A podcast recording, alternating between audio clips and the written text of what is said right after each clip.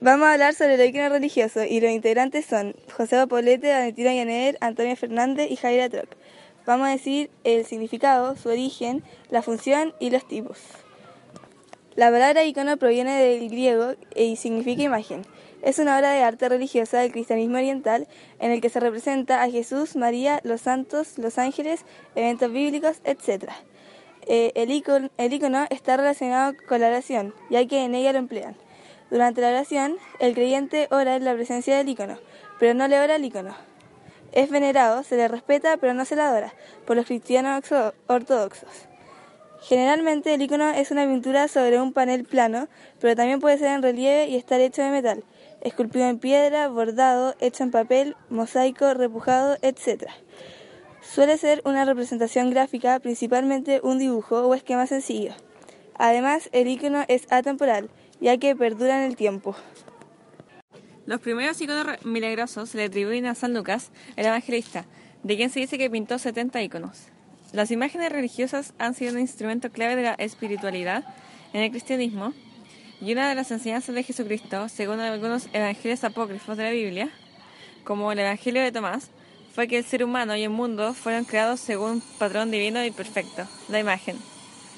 Un icono o imagen religiosa no tiene que aparecer milagrosamente para ser mediador de milagros. El artista que pinta un icono se convierte en un canal que sirva a Dios para expresarse en la materia y por eso el icono se considera como una manifestación de Dios, aun cuando es pintado por manos humanas. La función de las imágenes religiosas son que educan por medio de la extracción de los eventos bíblicos. Aunque hoy en día la mayoría de la gente sabe leer, en el pasado las imágenes que aparecían en los vitrales, mosaicos, frescos, esculturas y pinturas de la iglesia provenían la educación bíblica de los fieles. El icono da testimonio porque representa la imagen con que Dios se hizo hombre. La naturaleza divina nunca se puede representar, pero la imagen humana sirve de recordatorio del sacrificio por medio del cual Jesucristo salvó a la humanidad. Los tipos de iconos religiosos son cuatro. Están los iconos de Cristo. Hay una gran variedad de variantes en los iconos de Cristo Todopoderoso, el que todo lo conserva y sostiene con su poder. Estas imágenes siempre se suele poner el nombre de Cristo en sus iniciales griegas, JC. También están los iconos de la Virgen María.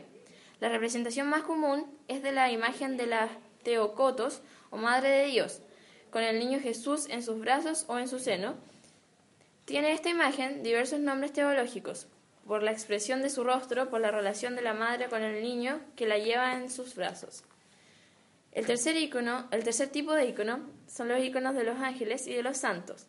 Los ángeles se pintan siempre con gran belleza, dignidad y majestad, solo o en los iconos de los misterios del Señor y de la Virgen María. Los santos se pintan cada uno con sus características iconográficas, como lo son la barba, algún rollo en sus manos, los mártires con los trofeos o instrumentos de martirio. Sobre todo, existen muchos iconos de los santos tradicionales de Oriente, Jorge Nicolás, Paraseba, Elena. El cuarto icono es el icono en la tradición familiar. Los iconos también están en la casa de los fieles como signo de la continuidad entre la liturgia y la vida, entre la asamblea litúrgica y la iglesia doméstica. En conclusión, podemos decir que los iconos religiosos son muy útiles para conocer de mejor manera la vida de Jesús y distintos aspectos de la Iglesia Católica.